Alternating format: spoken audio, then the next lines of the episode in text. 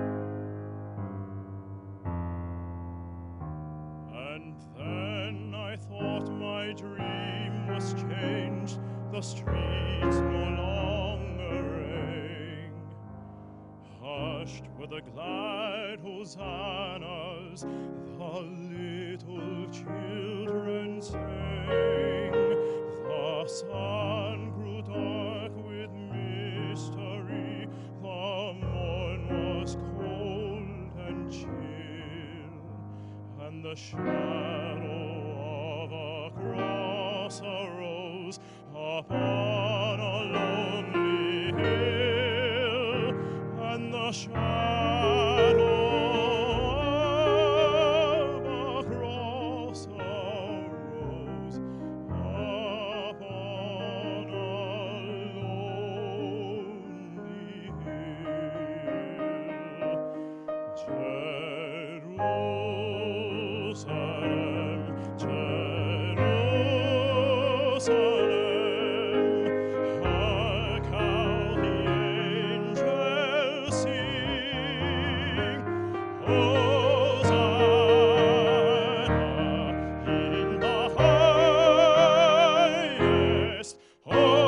us.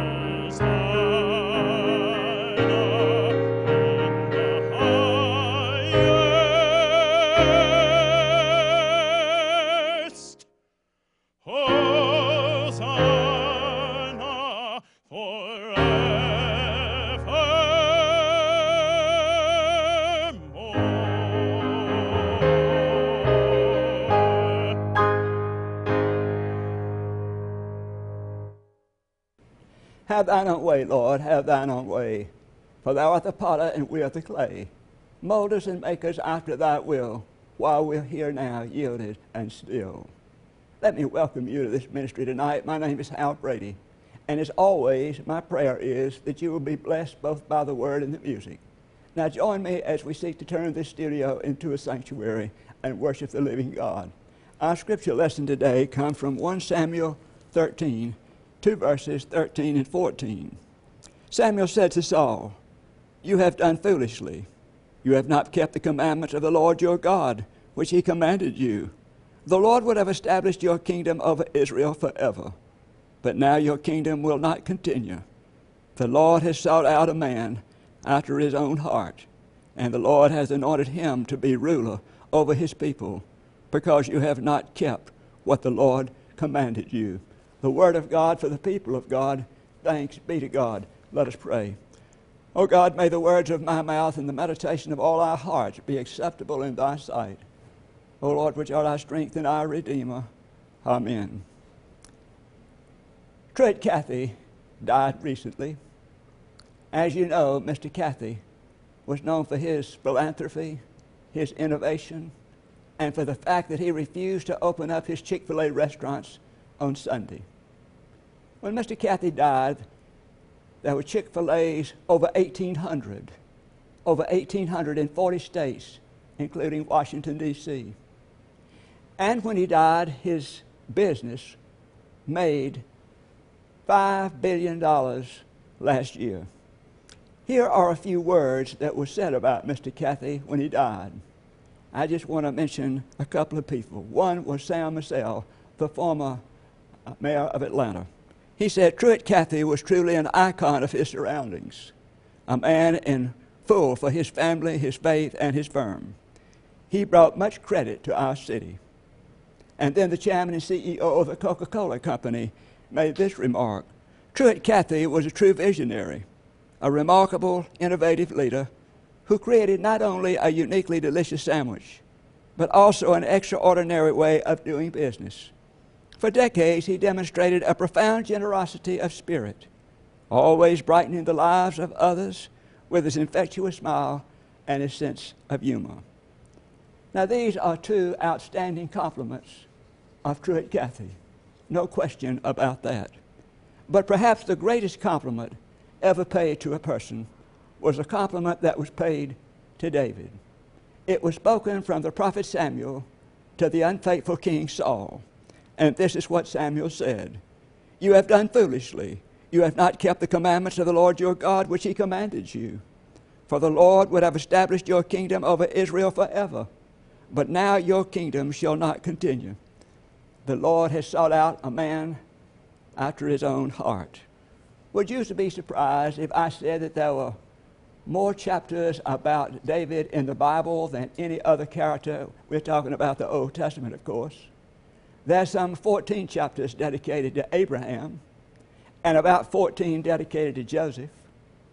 There are 11 dedicated to Jacob and 10 dedicated to Elijah. But do you realize that there are 66 chapters dedicated to King David? And also to say nothing of the 59 references to David in the New Testament. Now, since David was specifically called a man after God's own heart, we get the impression that David must have been a saint or some holier than thou person, but we know that's not true. We remember his involvement with Bathsheba, that great sin. Even though he confessed his sin, he repented of his sin, he received forgiveness. Nevertheless, he suffered for that sin all of his life. So God did not choose David because he was perfect. And I also want to say God does not choose us because we are perfect. There are no perfect people, and God knows that. God chose David for a different reason, and God chose, chooses us for a different reason. God chose David because he was a man after his own heart. He had given his life to God wholeheartedly. Wholeheartedly. That's the reason he chose him. He saw a servant's heart in David. The first thing we want to notice in the scripture lesson tonight, the first quality of a person after God's own heart is spirituality. Spirituality. In the comic strip Peanuts, Charlie Brown is talking to Linus, He's very upset about his chronic inability to do what he's being asked to do. And so Charlie Brown begins to explain Linus this way. He says, The moment I stepped into the world, there were people who said he's not right for the part. And whenever we hear the word spirituality, we begin to think to ourselves, well, we're not right for the part either. I read a survey the other day about the millennial generation, 1,200 millennials who were given this survey. Millennials are Americans who were born between 1980 and 2000. These millennials were asked this question What is most important in your life? I want you to notice that 68% of those millennials didn't mention faith, religion, or spirituality. 68% of them did not mention religion, faith, or spirituality. Evidently, some other people don't feel right when the word spirituality is mentioned either. So, what is God looking for? What is God looking for? God wants people who are sensitive to Him. Sensitive to Him. So, how do we become sensitive to God? First of all, we have to stay out of the shadows. We have to stay out of the shadows. God is looking for people who are wholeheartedly His. That means that there is no living in the shadows. That means that when we do wrong, we confess our sins and we make restitution. A minister talked about his beastly face and said that he appeared not long ago. He said he happened to be on a two lane road. He was in this lane and a lady was in this lane, and they were traveling along side by side, and his lane was going to stop. They were going to merge into one lane. So he decided, well, you know, I need to get on about my business. Probably my work is more important than what she's doing. He thought, well, I'm, I'm a man of peace and I'm working on things of peace. So he just said he floored it. But he said when he did, the lady floored it too. And he said when they got right to the place where the two roads went into one, she was a fender ahead. So he stopped and growled a little bit and let her go ahead.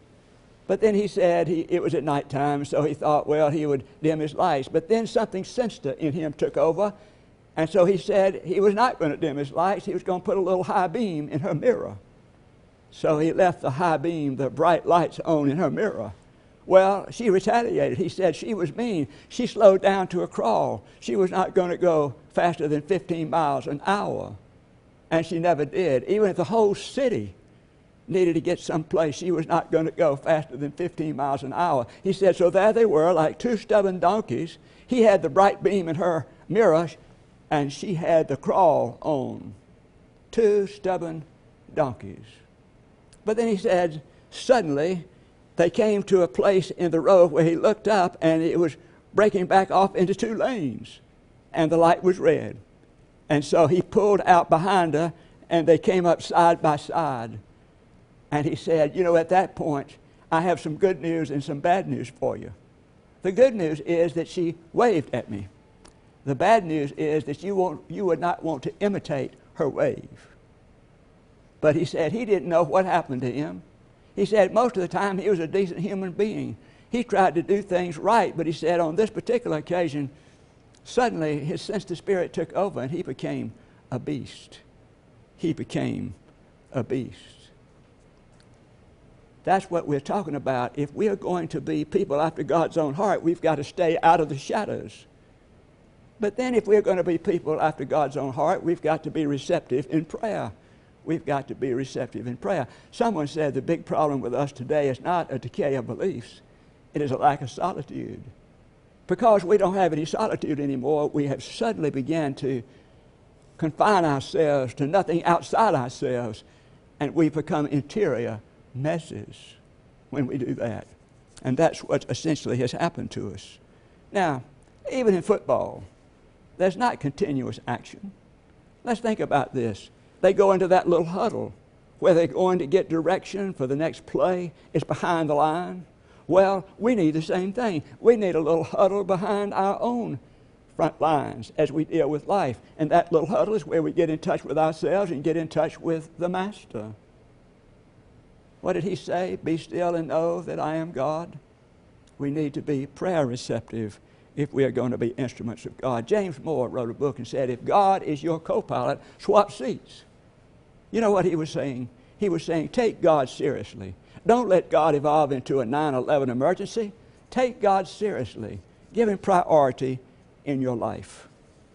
And then Jesus said, Seek ye first the kingdom of God and his righteousness, and all these things shall be added to you meaning and peace and love and joy. I ask again, what is God looking for? God is looking for people after his own heart, wholeheartedly after his own heart. The first quality is spirituality. The second quality is humility. Humility. A few years ago, my wife and I went to a banquet in Atlanta. One of the honorees was Paul Amos Sr., the late Paul Amos Sr. We were there because we knew him. It was called the Hero and Legends Banquet. It was also raising money for Alzheimer's and for Parkinson's that they're doing in research at Emory University. This physician said he got up one time and he introduced Muhammad Ali, and he introduced him as a great fighter, the greatest fighter. But he said when Muhammad Ali got up, he responded, of all time, the greatest fighter of all time. Now, that's not humility, that's pride, but it's a cute story, and so we like to talk about it. Listen to this verse out of the Bible. It comes out of 1 Samuel 16, verse 1. The Lord said to Samuel, How long will you grieve over Saul? I have rejected him from being king over Israel. Fill your horn with oil and set out. I will send you to Jesse the Bethlehemite, for I have provided for myself a king among his sons. So you see, I like what one of the authors said. He was writing a book on David, and this author said that God had made a mystery visit to Jesse's tent. He, had, he was looking for a king. But in the process of looking at those sons, he was there as a mystery. Nobody knew he was there. Samuel didn't know he was there. Nobody else knew he was there. Not Jesse, not anybody. But God was on a surveillance mission. He was finding himself a king, and he found himself a king. He found himself a king in David. And that was so critically important. Now, the question is why did God choose David? I want to go back to that again. God chose David because David gave his heart to God wholeheartedly. Now let's think a minute. Why did Jesus choose Andrew? Andrew, for instance, wasn't a major pillar like James and John and Peter. He was just a little quiet pebble upon which Jesus built his rock, a humble pebble. You see, Andrew didn't mind playing second fiddle. He didn't mind being in second place as long as the work was being done. So, why did Jesus choose Andrew? For the same reason that God chose David. Because he saw in Andrew a heart that was wholeheartedly his, a servant's heart. And so that's the reason he chose him. He had a servant's heart. And evidently, that's what Jesus saw in him. Now, you know, Jesus told us about humility. You remember when he picked up a little child? He set him on his knee and he said, y'all see this child? If you're not like him, you're not going to have a place in the kingdom of God. He was talking about the humility of that child. And then you remember when Jesus was in the upper room, what did he do? The Lord of the universe, the one who created all, he picked up a towel and a basin and he began to wash the feet of his disciples. And you remember what Peter said, Lord, I don't want you to wash my feet. Jesus said, If you don't let me wash your feet, you're not going to have any part of me. So then you remember Peter said, Well, just wash me all over. But then there was another occasion, perhaps the greatest occasion, where we understand the humility of Jesus, and that is at the cross. You remember he put himself at the cross. Philippians says he gave up his priority. He gave it all up. He gave it up so he could become a human being like us, faithful and even obedient unto death, even the death on the cross. So, the second quality of a person after God's own heart has to be humility. It has to be humility. And then the third quality of a person after God's own heart has to be faithfulness in little things. Faithfulness in little things. An amazing fact about David was that he had been elected and anointed the king of Israel. But I'm happy to report to you, he didn't go berserk. He didn't lose his grip. What could he have done? He could have gone down to the store and started looking for crowns, couldn't he? Trying to find a crown to fit. He could have simply had a sign put out in front of Jesse's tent says, Home of the King elect. He could have put that down. Or he could have called a press conference and says, you know, look at me, I'm the man. Or he could have boarded Camel One and gone around for a listening tour all over his area, his country. He would have gotten plenty of publicity if he had done that. But what did he do? He didn't do any of that. He went back out on the hillside and tended the sheep. Are you aware that David was also the chief soloist in the choir in the palace? He could have had the chief soloist place, but he didn't do any of that. What did he do? He went back out and tended the sheep on the hillsides. Just being faithful in little things. I think this is one of the messages that God would have us know in this particular lesson about David. God wants us to be faithful in little things. Do we want to have big results? Do we want to have large vision? Then be faithful in little things. Be faithful in little things. Dr. J. Wallace Hamilton was one of the greatest preachers in the American pulpit. He's known as one of the greatest preachers in the American pulpit. Dr. Hamilton's sermons, according to those thousands of people who heard him, were the best they'd ever heard from any preacher. Dr. Hamilton was a great challenge to all preachers today. How did he get that way? He was just a, a guy who was born on a Canadian farm. He didn't have a college education nor a seminary education. He went to Moody Bible Institute for three years. That was all the schooling he had. And yet, this same man took a church with 46 members and turned it into a church of 3,500. And he preached every week to between 2,500 and 10,000 people. He wrote out every sermon, word for word.